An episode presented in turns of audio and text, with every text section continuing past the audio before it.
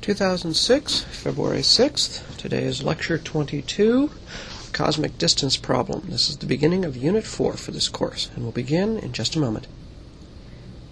We're here and begin. Today we're going to begin the fourth unit of this class. We've already finished our discussion of stars, and one of the nice parts about talking about stars is that we can really answer all three of the basic questions. We started with a description, describing them, what are they? We were able to talk about their physics. What is it that makes stars work individually? How do they, how do they shine? What are the processes by which they operate? And finally, we can put all those pieces together and actually lay out the evolution of stars. How do stars form? How do they go through the cycle of their existence? And how do they end their existence? It's a complete story, and it's actually one of the more fun ones to actually tell in a class like this. But now we're going to turn to another class of objects. We're going to expand our view of the universe a bit to a much wider area. And we're going to ask now not about individual stars so much as entire systems of stars that we call the galaxies, starting with our own galaxy, the Milky Way, and heading outwards finally into the universe itself. This is the next stair step along to the largest things in the universe, namely the structure of the universe itself. So today's unit is island universes, the Milky Way, and external galaxies, and it is what we will, we will be discussing for the next two weeks leading up to the next quiz. Now, when we're going to start this, of course, just like when we started talking about stars, we have to pause for a moment and solve one of the long-standing, persistent problems of astrophysics, namely, how do we measure the distances to things? And today's lecture is going to be on the cosmic distance problem. We're going to describe a series of ways of measuring distances and how we solve this when we want to go to much, much larger distances. So the key ideas of today are as follows. The first is that there are a number of ways in which we measure distances. So far, we've only seen one of those methods. We've only seen the method of using what's called geometric distances. We exploit the properties of Euclidean geometry, essentially, to find out, find the distances of objects. These are techniques which are familiar from surveying, and in astronomy, it's embodied primarily by a method called the method of trigonometric parallaxes. Now, there are other geometric distance, and distance methods available in astronomy. They tend to be rarely applied in arcane. They can only happen under certain special conditions. As we saw before, however, Distance estimates using geometry are somewhat limited technologically, and we have to turn to other methods if we want to go to larger and larger distances. So today we're going to introduce the idea of what's called a luminosity distance. A luminosity distance is basically any method that exploits the inverse square law of brightness to estimate the distance to an object whose brightness I know by comparing it to its apparent brightness. This is going to in- involve the idea of so-called standard candles, which are basically just objects whose luminosity I know ahead of time, to, independent of their distance. And then I'm going to introduce three very important methods that are going to be used when we talk about galactic structure and the distances between galaxies that employ luminosity distances, that try to establish a kind of standard candle. The first of these is called the method of spectroscopic parallaxes, which will use the Hertzsprung-Russell diagram in spectral classification as a way to try to get at the luminosity and hence the luminosity distance. And then two methods based on pulsating variable stars, two special classes, Cepheid variables and Lyrae stars. These latter two are extremely important to us because in fact they work out to the distances of the nearest by galaxies and nearest clusters of galaxies and are forming really literally the stepping stones to cosmic distances. So today we're going to once again turn to the problem of cosmic distances and see how it is solved as we try to go deeper and deeper into space. Now, as I've said before, distances remain one of the thorniest problems in astrophysics. We simply are dealing with phenomena that are separated by such vast distances that I can't bridge them by physical means. I have to find some other way to measure large distances. This happens even the beginning of close to home. Measuring the distance from the Earth to the Sun required the use of geometry. Distances are extremely important to us. The reason why we expend so much effort, so much pain is sometimes, measuring distances is that the payoff is so huge. Without knowing the distance, I would not be able to answer certain fundamental physical questions about objects. I can't tell you how much energy is released by that object, its luminosity. As we saw in our discussion of stars, knowing the amount of energy they put out was absolutely vital to understanding their source of energy and their life cycles. I can't measure the physical sizes of objects. I don't know whether an object, a nebula or a star cluster I'm looking at, is as big as this room or millions of light years across. I simply don't know if I don't have any way to relate to the distance because it's so far away, all I can really measure directly is an angle across the sky. I can't measure the masses of objects without knowing the distance except in unusual circumstances. For example, eclipsing binary stars the one example, one exception to where no, I don't need to know the distance to know the masses of that pair of stars. Any other binary star, I need to know the distance. For galaxies, how much mass is contained in a galaxy or in a cluster or group of galaxies? I simply cannot answer that question if I do not have a reliable, accurate distance. Furthermore, another thing that I need distances for is the distribution of objects in space. If I see a group of nebulae or galaxies or stars in the sky, I have no idea whether it's a bunch of faint objects nearby or a bunch of very bright objects far away or whether they're spread out over a large range or all at the same distance. I simply cannot tell by looking at them. I have to have some way of measuring the distances to each individual object so I can sort the near from the far and see how they're distributed around me in space. This latter one is going to be very important to us when we try to figure out exactly what kind of place we live in. What is the Milky Way really like, as we'll see tomorrow? So we have to know the distances for lots and lots of things. And the problem is how we measure them. Now, the most direct way of measuring distances in astronomy is to exploit the properties of geometry. Simple geometry on the plane is described by Euclid back about 300 BC. These are techniques that go all the way back to the Babylonians and the Egyptians for surveying out distances on the ground. In fact, they're still the methods that we use today. Even if you carry one of these little uh, GPS receivers. Some of you have GPS receivers now in our cell phones and cars. The way those work is by using geometry. The, that device is literally triangulating off orbiting constellations of satellites. So geometry is a very simple, very basic way of measuring distances. In the solar system, which we're now talking about space, distances, and, and outer space, we can use the geometry of the orbits to determine distances. This is what Copernicus did in the De Revolutionibus to determine what the arrangement and distribution of the planets were in space. Using those distances, Kepler was able to f- discover his famous third law, that the period squared was proportional to a cubed, that in the hands of Isaac Newton, when Isaac Newton actually came up with a way of describing forces mathematically, allowed him to actually discover the law of gravity and the way in which objects move. Nowadays, we not only use geometry, but we combine that with direct bouncing of radar signals off of the planets to get the most accurate distances in the solar system. And in fact, today, I can actually measure the size of the astronomical unit to a precision of a few centimeters. So even though the sun is approximately 150 million kilometers away, I can actually write that particular number down all the way to about eight or nine digits to where the difference in precision is basically about my ability to hold my fingers apart. It's a remarkable achievement, but it only gets me the distance from the Earth to the Sun.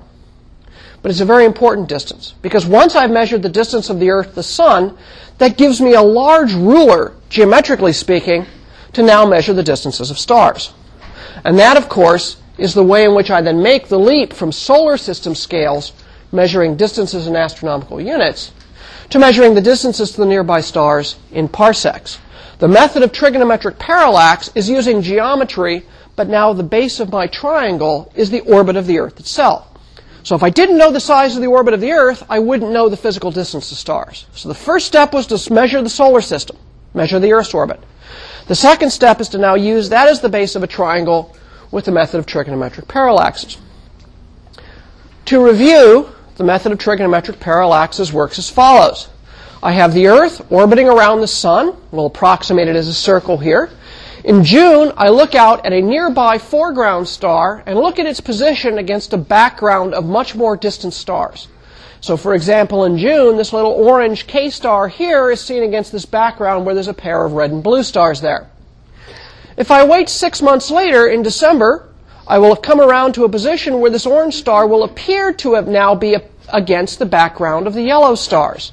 The object will have appeared to move back and forth, not because it's actually moving, although it could have a proper motion, I've just suppressed it in this picture, but in fact is seeing simply the reflex motion of the fact that the Earth is moving back and forth across the base of a triangle that's two astronomical units across, about 300 million kilometers. If I draw the complete triangle, I measure this inside half angle here I call P, the parallax angle, then the distance simply falls out from geometry. The distance is 1 over the parallax measured in arc seconds. If I have an object with a parallax of 1 arc second, I say that it is 1 parallax second or 1 parsec away. So what I've done is I've made this, the orbit of the Earth the measure of the nearby universe. I've laid out the distance geometrically using the simple rules of the geometry of triangles in a plane to estimate the distances to nearby stars. It's a simple math method that requires I first measure this distance, the distance of the Earth to the Sun, accurately. And of course, we have accomplished that it took us a couple hundred years to pull it off, but we did in fact finally get that number. So it's secure. Once I know that, I then lay that out as my ruler, and I now have a measurement of the distances to the nearest stars, again using geometry in this method of so-called trigonometric parallaxes. Now, ground-based parallaxes require that I measure the small angular motion of nearby stars relative to much more distant stars. In practical terms, what I in fact use as my background reference frame is not other stars, because they in principle should have a small parallax as well. I actually use distant galaxies, or, act, or if not galaxies, certainly a class of distant point source objects called quasars. They're among the most distant objects in the universe, and their parallaxes should be vanishingly small. I treat that as a background, and then I measure the small back and forth wiggle described by stars due to the motion of the Earth through the course of a year. If I do that from the ground, I can measure that back and forth angle, that P angle, to about 1 100th of an arc second. Since 1 100th of an arc second corresponds 1 over the parallax to 100 parsecs distance, that kind of sets the limit out to which I can measure good nearby distances, is about 100 parsecs. I make that 100 parsec volume around me the so-called solar neighborhood. Now, it turns out that I can do this in round numbers for less than about a thousand stars. And while this seems to be a straightforward process, in fact, it's a job that we have not finished yet. There's a, there's a gentleman named Sebastien Lepine coming to talk to our department this week. He's one of our colloquium visitors who has been involved for the last decade or so in attempting to complete the census of stars within 100 parsecs by measuring parallaxes for ever fainter and fainter red dwarf stars. So even here in the year 2006, long after parallaxes were first measured in the 1830s, we are still at work on the parallax problem. It's that hard technically. Using spacecraft, we can improve upon this. The Hipparcos spacecraft can produce parallaxes down to a milliarc second, a thousandth of one arc second. A thousandth of an arc second corresponds to a distance of about a thousand parsecs. In fact, we're going to use a thousand parsecs so much, I often will shorten that to a kiloparsec when we talk about distances within our galaxy. This can be done for about 100,000 stars and gets us out to a local bubble around the sun that just begins to encompass the nearby spiral arms of our own Milky Way galaxy. So uh, the geometric distance, distance method of trigonometric parallax is pretty good, but only locally. It really doesn't get us beyond the distances between individual stars. But we want to go so much further away than that. What do we do when we run out of space? We run out of precision in our methods. Well, one way is to build new spacecraft. But each new spacecraft that extends that distance indicator is far more expensive, far more difficult to build, and it takes a long time to launch and run. The next level of this is a mission called Gaia, which may not launch until 2015. And it's going to cost probably on order of 1 to 2 billion euros to actually launch. The reason I say euros is because the Europeans are working on it. This is not an American spacecraft. That will probably begin to encompass the center of our own galaxy. We're just barely getting out of the backyard with geometric techniques. But we can clearly see so much more. So how do we make the leap beyond geometric techniques? Well, geometry I've called a direct technique because you can think of drawing imaginary lines to form triangles, and there are direct links between the thing I've measured well, the base of the triangle, and the thing I'm trying to measure the distance to. It's a direct geometric way. There's another somewhat indirect way in which I'm now going to exploit distance dependent properties of the object to, in, to calculate or derive the distance. In this case, I'm going to define something called a luminosity distance. This is an indirect distance indicator that turns out to be very useful to us. It's based on the inverse square law of brightness. I start out with something I can measure, and what I can measure of an object is its apparent brightness, how bright it appears to me here on the Earth. I then assume a luminosity for that object. I assume that I know how bright it really is, and remember that the apparent brightness is related to the luminosity, the absolute brightness, through the inverse square law of brightness. To remind you, going all the way back to the first week of class, the apparent brightness of an object is equal to the luminosity divided by 4 pi times the distance to that object squared. It's just the inverse square law of brightness. It's exploiting the geometry of space in the sense that as an object, as light moves away from a source, it gets spread out over a larger and larger area as the distance squared. And so by, if I can measure how bright an object appears, and I know how bright it really is, I can use algebra to invert this formula and derive the distance because I know the brightness, I know the luminosity, and I want to know the distance. So I have three unknowns here. I know two of them that leaves me with just one, a little bit of algebraic manipulation, and I find this thing d, which I'm now going to be very explicit and call d sub l here for luminosity distance. That's to remind you that this is not the same as a geometric distance. It's going to be equal to the square root of the luminosity divided by 4 pi times the brightness. Now, Let's back up a second and remember that there's a distinction between what I can actually observe, what I can measure directly, called an observable, and that's B, the brightness here. This is an observable. I simply put a photometer on a telescope, I point it at the star, I measure the brightness. It's a direct observation. What I'd really like to know to complete this equation is I need to know what the luminosity is. How do I go about this second step? How do I assume an object's luminosity? It'd be really convenient if all stars were labeled like light bulbs, to use my old analogy that says 100 watts on the top, because then I can simply go out and say, oh, okay, that's a 100 billion trillion watt star. I know how many watts it appears to be here on Earth. The ratio square root with a little 4 pi to make the geometry come out right gives me the distance in parsecs. Well, as we've just seen in our exploration of stars, the luminosity of a star changes through its life. What kind of luminosity it has depends on such things as is it a main sequence star or a red giant or a white dwarf or something else. It's going to be a little difficult to just guess a priori the luminosity of an object. But that isn't going to stop us. We're going to find certain objects for which I can do that. I can't do it for everything. But there are going to be a certain class of objects for which I can do it. We call objects whose luminosity I know ahead of time, a priori, a standard candle. It gets its name from the fact that in the days before um, electronics, one used to set standards for lighting by making a certain candle out of a certain type of wax with a certain type of wick in a very certain way. They were always made exactly the same way and then handed out to different factories, and you made your candles to that standard, hence the name standard candle. We've adopted this term standard candle in astrophysics to mean any object whose luminosity I know completely independent of any of its distance. In other words, it's as if nature has stamped a label on it saying, I'm 100 billion trillion watts. And we'll see what some of those labels, as I call them, are that allow us to infer the luminosity of a particular type of object, something that distinguishes it from other objects. Now, the way in which we establish an object as a standard candle is via a multi-step calibration process we call a bootstrap process. It gets its name from the old expression about grabbing yourself and pulling yourself up by your bootstraps. We start by calibrating the luminosities of nearby objects for which I actually have distances using trigonometric parallaxes. So I look in my local bubble of 100 parsecs or 1,000 parsecs around the sun for which either from ground-based techniques or Hipparcos, I've measured an accurate parallax distance, a geometric distance. So now I have the distance, I have its apparent brightness, I simply apply the inverse square law of brightness and derive its luminosity. Just like we'd been doing for stars all along the previous unit.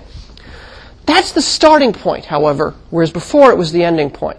Once I have a series of objects whose luminosity I've measured through geometric distance techniques, I then identify similar objects, but too far away to use parallaxes. I pick a particular type of star that's distinctive in some way. I find all the nearby examples, measure their distances with parallax, measure their luminosities. I say, oh, look, cool. All stars of that distinctive type have the same luminosity to within the measurement errors. Then I go look for much more distant examples of that same kind of distinctive object, but which are too far away to measure using parallaxes. I then identify them. I assume that those some, those distant objects are the same as the nearby ones. I measure their apparent brightness. I compare their apparent brightness to the luminosity of nearby objects, and I compute a luminosity distance. So it's a relatively straightforward method to use. I basically go out, measure nearby objects whose distances I already know, calibrate the luminosity, find more distant examples, measure their apparent brightness, compare them to those nearby objects, assume they are the same. Sometimes a dangerous assumption. And then the only difference between them would be the luminosity. So that's the basic process in abstract. Let's now see how that's applied in various ways. Through different ways of doing this trick, of finding objects nearby, calibrating their distances, and then looking for more distant examples. The first of these is going to be the method of spectroscopic parallaxes. Now, I've put the parallaxes in, in quotes here. And the reason is because it's an unfortunate choice of names, but historically we're stuck with it. There's no parallax, there's no angle measurement here at all. I'm sorry, I didn't make this one up. It goes back to the beginning of the 20th century. The distance independent property that I'm going to use to distinguish one star from another is going to be its spectrum. If I take the spectrum of a star, I get a spectral type and a luminosity class, just like we saw at the beginning of the last, of the last section.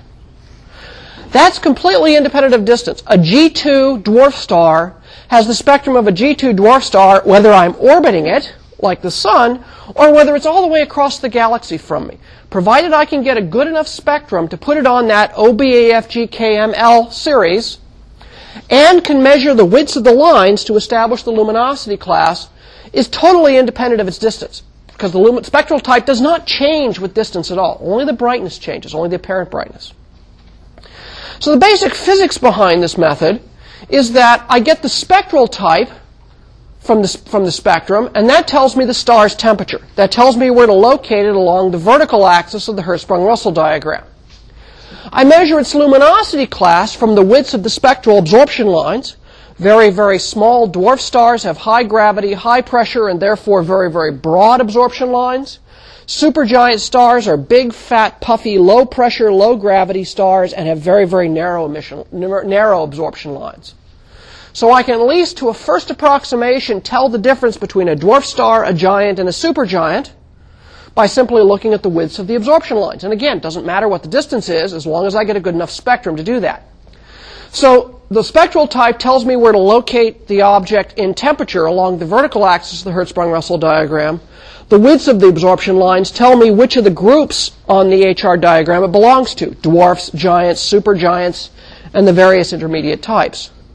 Together, these two pieces of information give me the unique location of that star in the Hertzsprung-Russell diagram. But remember that the vertical axis of the Hertzsprung-Russell diagram is the luminosity.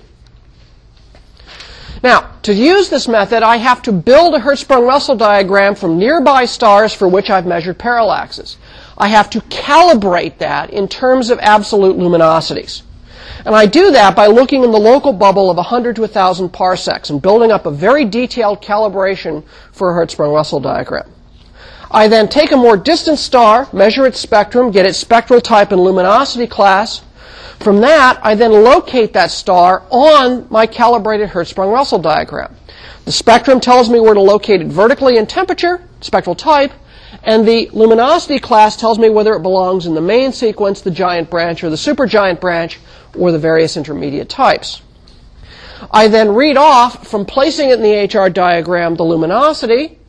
I measure its apparent brightness, and from its apparent brightness, I estimate the luminosity distance using that formula I showed you just a few pages back. So that's the basic method. I use the spectrum to tell me where the star should be on the Hertzsprung-Russell diagram, and I use that to infer a luminosity because I assume that a supergiant star of a given temperature is like all other nearby supergiant stars of the same temperature. and use that to estimate its luminosity.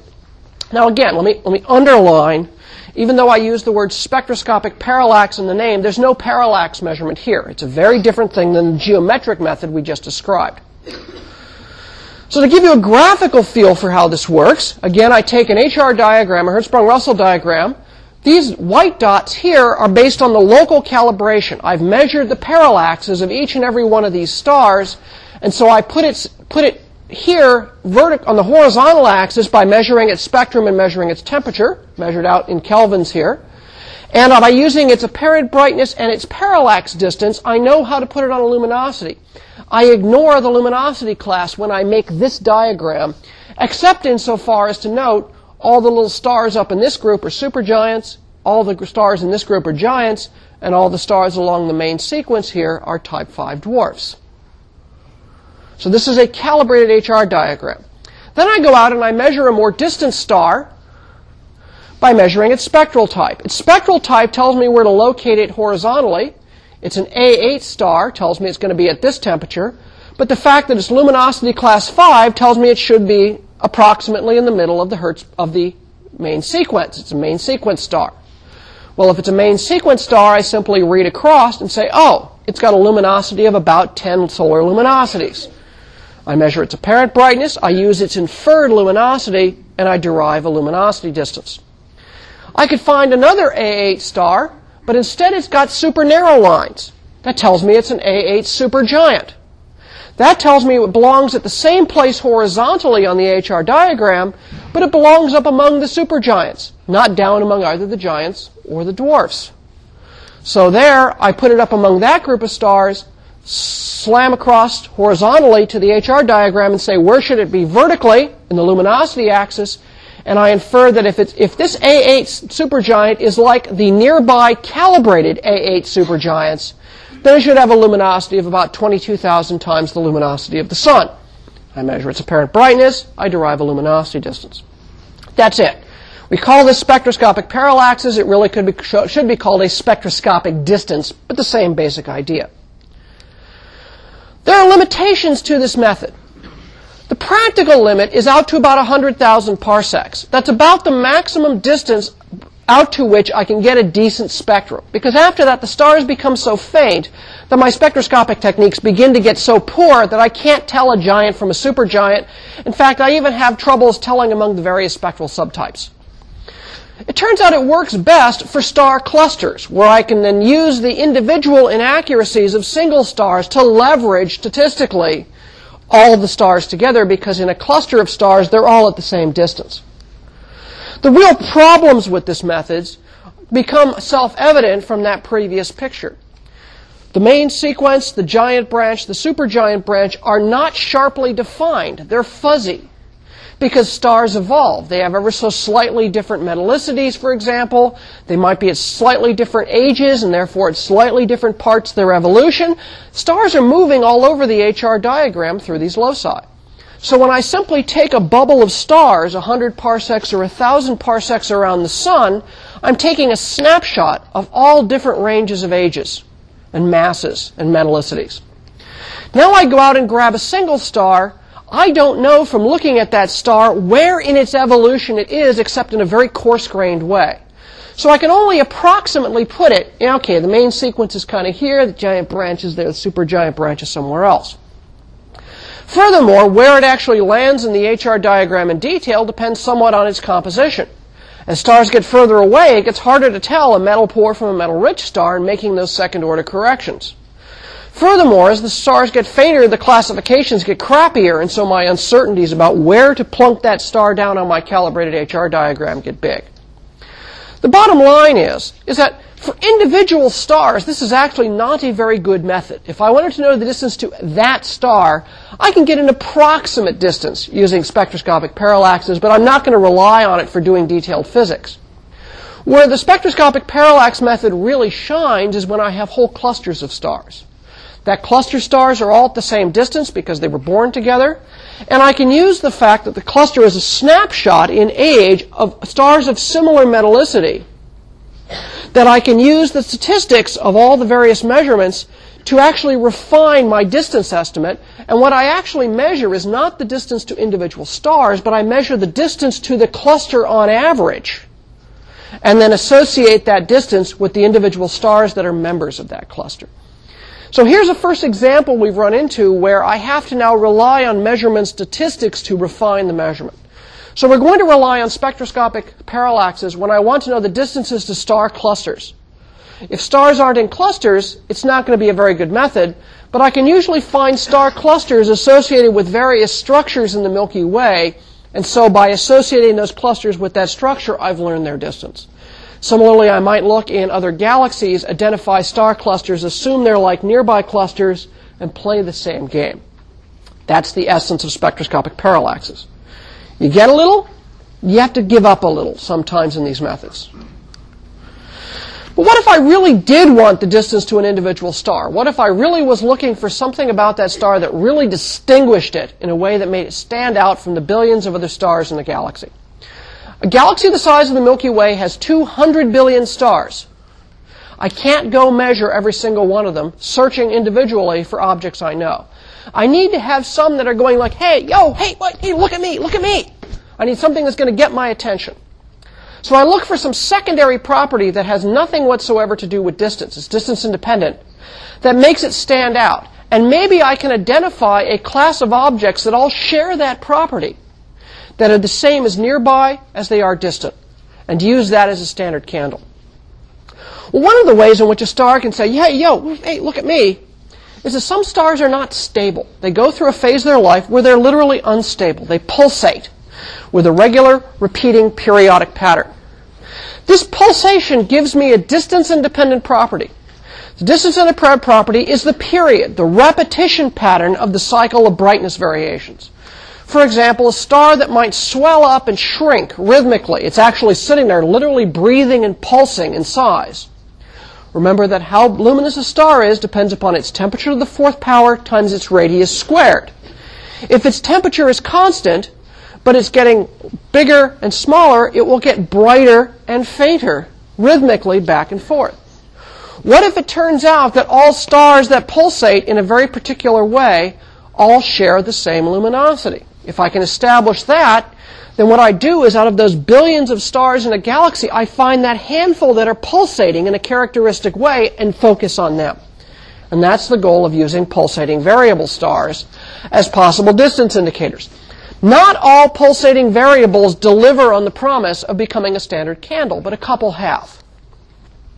So the physics, what we're looking for here, is something called a period luminosity relationship. Some of these are actually predicted from the basic physics of stars. We know what the structure of stars is pretty well. And it turns out if you do a computer model of what a pulsating star will look like, you predict that the period and luminosity should be strongly correlated in certain circumstances. So what we want to do is go find the so-called period luminosity relationships.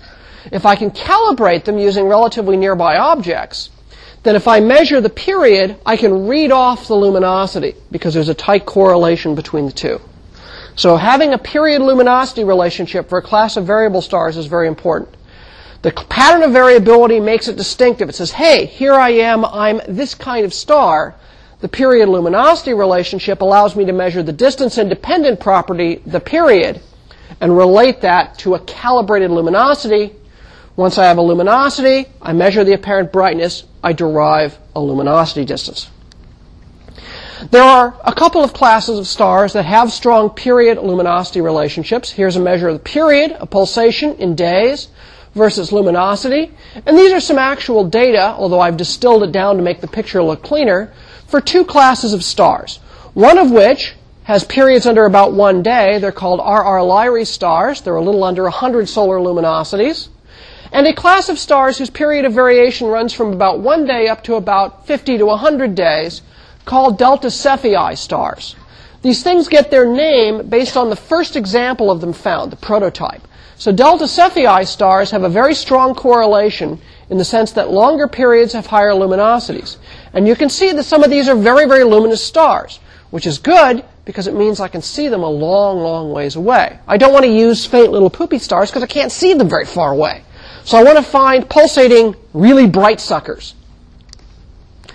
Let's start with the Cepheid variables. These are rhythmically pulsating supergiant stars. It turns out that as a star crosses the supergiant sequence, there's a period in which it places on the HR diagram wherein it actually becomes unstable to internal pulsations. And they literally rhythmically pulsate. They literally breathe in and out, changing their radius because they're sitting there ringing like a gigantic gong. Just happens to be a little internal instability in the way in which radiation is trying to get its way out, drives oscillations in these stars. These are supergiants, which tell you right away that these are massive stars, and so they're only going to be found in very young star clusters, because massive stars have very short lifetimes. They're going to be extremely luminous, between 1,000 and 10,000 times the luminosity of the sun, so we're going to see these a long ways away. Their period, the range of brightness change is really distinctive. It ranges from a few percent, kind of subtle, to a factor of two to three in brightness. So these things, when you confine them, they just stand out like a sore thumb. They have a very characteristic period of variability.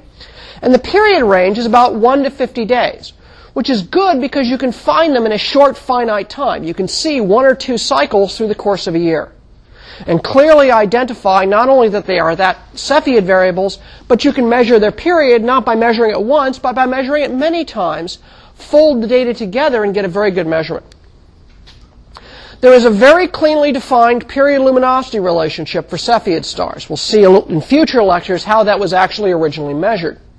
It works in the direction that the longer the period of pulsation, Slow pulsations are very, very luminous stars. You can kind of think that makes sense. A bigger star would sort of be a slower pulsator, therefore have a long period. Smaller stars of this class will be a slightly more vigorous. They'll actually pulsate much more rapidly. They'll have a short period, but because they're smaller stars, they have a lower luminosity. Turns out that for a, a with about a three-day period is about a thousand solar luminosities. For a 30-day period, it's about 10,000 solar luminosities. So to get really far, you want to find those long period pulsators because that's going to be the really bright ones. The brighter the star, the easier it is to measure. That's just the whole, whole basis for it. So you pick them out based on their pulsation pattern. You measure the period. The period directly relates to the luminosity. And these stars are very characteristic in their brightness. This is a pair of classical Cepheid stars in a nearby galaxy called the Large Magellanic Cloud. Here's a three-day period Cepheid and a two-day period Cepheid. There are sort of slight differences and nuances here. They get bright really rapidly and fade out, bright, fade out. And this is what they look like. This is measurements taken over many, many months, so we can add together all those measurements and you get a beautifully defined what we call light curve. So here's a subtle pulsator of two days, here's a three-day pulsator. These things really do stand out like sore thumbs. The way you would use them is you take a Cepheid period luminosity relationship that you've calibrated in some way, either using nearby objects or say using Hertzsprung-Russell diagrams for clusters containing these stars and use the distance indicators that way. If I observe a Cepheid with a period of 10 days and read across, 10-day Cepheids should have a luminosity of about 5,011 solar luminosities. A shorter period Cepheid will be up around 1,000. A longer period, 30 day Cepheid, will be up to 10,000. If I can find very long period Cepheids, which are somewhat rarer because they're much more massive stars and much more luminous, I can see a 100 day Cepheid. I'll see it a long, long ways away. So again, I measure the period, which is totally independent of a distance. It takes 10 days to pulsate, whether I'm right next to it or whether it's in the next galaxy over. Measure the period. From a calibrated period luminosity relationship, I read off the luminosity. I measure its apparent brightness. The luminosity and apparent brightness through the distance luminosity formula gives me a luminosity distance. Very straightforward. Now there are, there are limitations, of course. There are always limitations. First of all, Cepheids are massive stars. They're only going to be found in young star clusters. So if I'm interested in finding the distance to a part of the galaxy which only contains old stars, I'm not going to be able to use the Cepheid method because there are no Cepheids. They've long since evolved away out of the Cepheid zone and they've gone supernova and they're vanished. They're bye-bye. They're out of there. However, they're extremely luminous, but they're not superluminous. So I can measure them a long ways away, and in fact, using the Hubble Space Telescope, I can measure them out to 30 to 40 megaparsecs, 30 to 40 million parsecs. This is exceedingly important because this is far enough to reach out not only out of our own galaxy, but into the nearby cluster of galaxies in the constellation of Virgo. So the Cepheid distances are absolutely crucial to measuring cosmic distances because they're the one method we've got that spans from nearby local galaxy to the nearest galaxies. It's the cosmic stepping stone. There are problems, however. One of the big problems is unfortunately there are no, Cepheids are very rare, therefore there are very few near the sun. No Cepheids have good parallaxes. So I have to actually calibrate the Cepheid distance period luminosity relationship using spectroscopic parallaxes for young star clusters. So I've already gotten the Cepheid scale is now two steps removed from parallaxes. Furthermore, if that wasn't enough, I said that the characteristic period of variability was very distinctive. Unfortunately, there's a second class of stars that shares a very similar style of variation that turns out to be much lower luminosity. So if you look at one of those stars, they're called W Virginis stars, and you think it's a Delta Cephei star, you're going to think it's brighter than it really is, and you're going to overestimate the distance to the object. Because in fact it's faint because it's a little poopy star, not because it's a supergiant. There's always something. There's always somebody who's got to look similar because the physics behind pulsation is a common piece of physics. So you've got to be somewhat careful. This, in fact, is a problem that haunted early attempts to measure the distances to galaxies because they thought they were looking at Delta Cephei stars when in fact they were looking at the fainter W Virginis stars. Just took them a while to figure it out. RR Lyrae stars are the other class of pulsating stars that are very useful to us. They're horizontal branch stars. These are stars which are burning helium in their cores. They exist down on the stable horizontal branch. They're low mass stars. Their luminosity is around 50 L sun. Compare this to the 1,000 to 10,000 L sun for Cepheids. Their brightness variations are very strong, a factor of 2 to 3. They're very, very distinctive. And they have short periods, less than a day. Sort of a half a day to a day is pretty typical of an Lyrae star. So they're very distinctive. They turn out to be distant relatives to the Cepheid variables in that what's causing them to pulsate is the same mechanism that works in Cepheids, just scaled down to lower mass stars. It's this whole thing referred to generically as the kappa mechanism. They also have a period luminosity relationship, but it's actually kind of flat. It's got a very shallow slope. So there isn't a lot of change in luminosity as I go from short period to long period, but in fact it's similar in that short period RR Lyraes are slightly less luminous than long period RR Lyraes. Sorry. So the RR Lyraes are related to Cepheids, but they're intrinsically fainter. They're 50 times the luminosity of the sun instead of 1,000 to 10,000. So that means I'm going to see them less far away. But they do have some virtues that they're very bright, distinctive pulsators, and they have a very distinctive spectral type. So actually, RR Lyraes are pretty useful to us. The basic limitations uh, of them are one of their strengths. Okay, Cepheids are only found in areas where star formation has occurred in the last few million years, in very, very young clusters. RR Lyrae stars are, are horizontal branch stars. They're found for solar mass stars when that star cluster is 10 or 11 billion years old.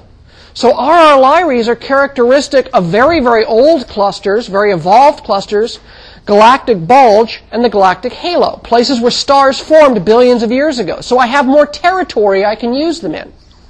However, because they're fainter, I don't see them as far away out to only a megaparsec using the Hubble Space Telescope. A megaparsec barely gets us to our neighboring galaxy, the Andromeda Galaxy. So RR Lyraes are extremely important because I can use them wherever there are old stars, anywhere in our galaxy, in nearby galaxies to us within our local group of galaxies, but beyond that, I simply can't see them. They're too faint to see. Now, of course, there are detailed problems. One of the detailed problems is we also don't have good parallaxes for many RR Lyrae stars. So I've got to again rely on the spectroscopic parallax method for nearby clusters. That's why I emphasize spectroscopic parallaxes at the beginning. Also, the fact that they're less bright than Cepheids means that they're of limited utility on a cosmic sense. But they're extremely important to us in measuring the structure of our Milky Way and nearby galaxies. So even though they aren't quite the big cosmic stepping stone that gets me to the rest of the universe, they do they are in fact vital for galactic structure because they don't rely on being in a young cluster. I can observe them anywhere that stars have formed in the last few billion years.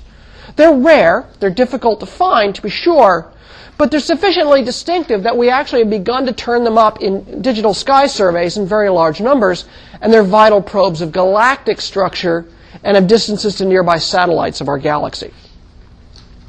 Now, the bottom line distances are important, and we have to rely on non geometric, indirect, luminosity based measurements to find distances on cosmic scales, to get beyond our local bubble of the, of the neighborhood of the soul, sun. But no single method that I've described today is going to give me all the answers to all distant objects in all places in the universe. To actually do this, I have to build up a cosmic distance scale which looks something like a ladder. I start at the bottom rung by calibrating parallaxes using the size of our solar system, the astronomical uh, unit.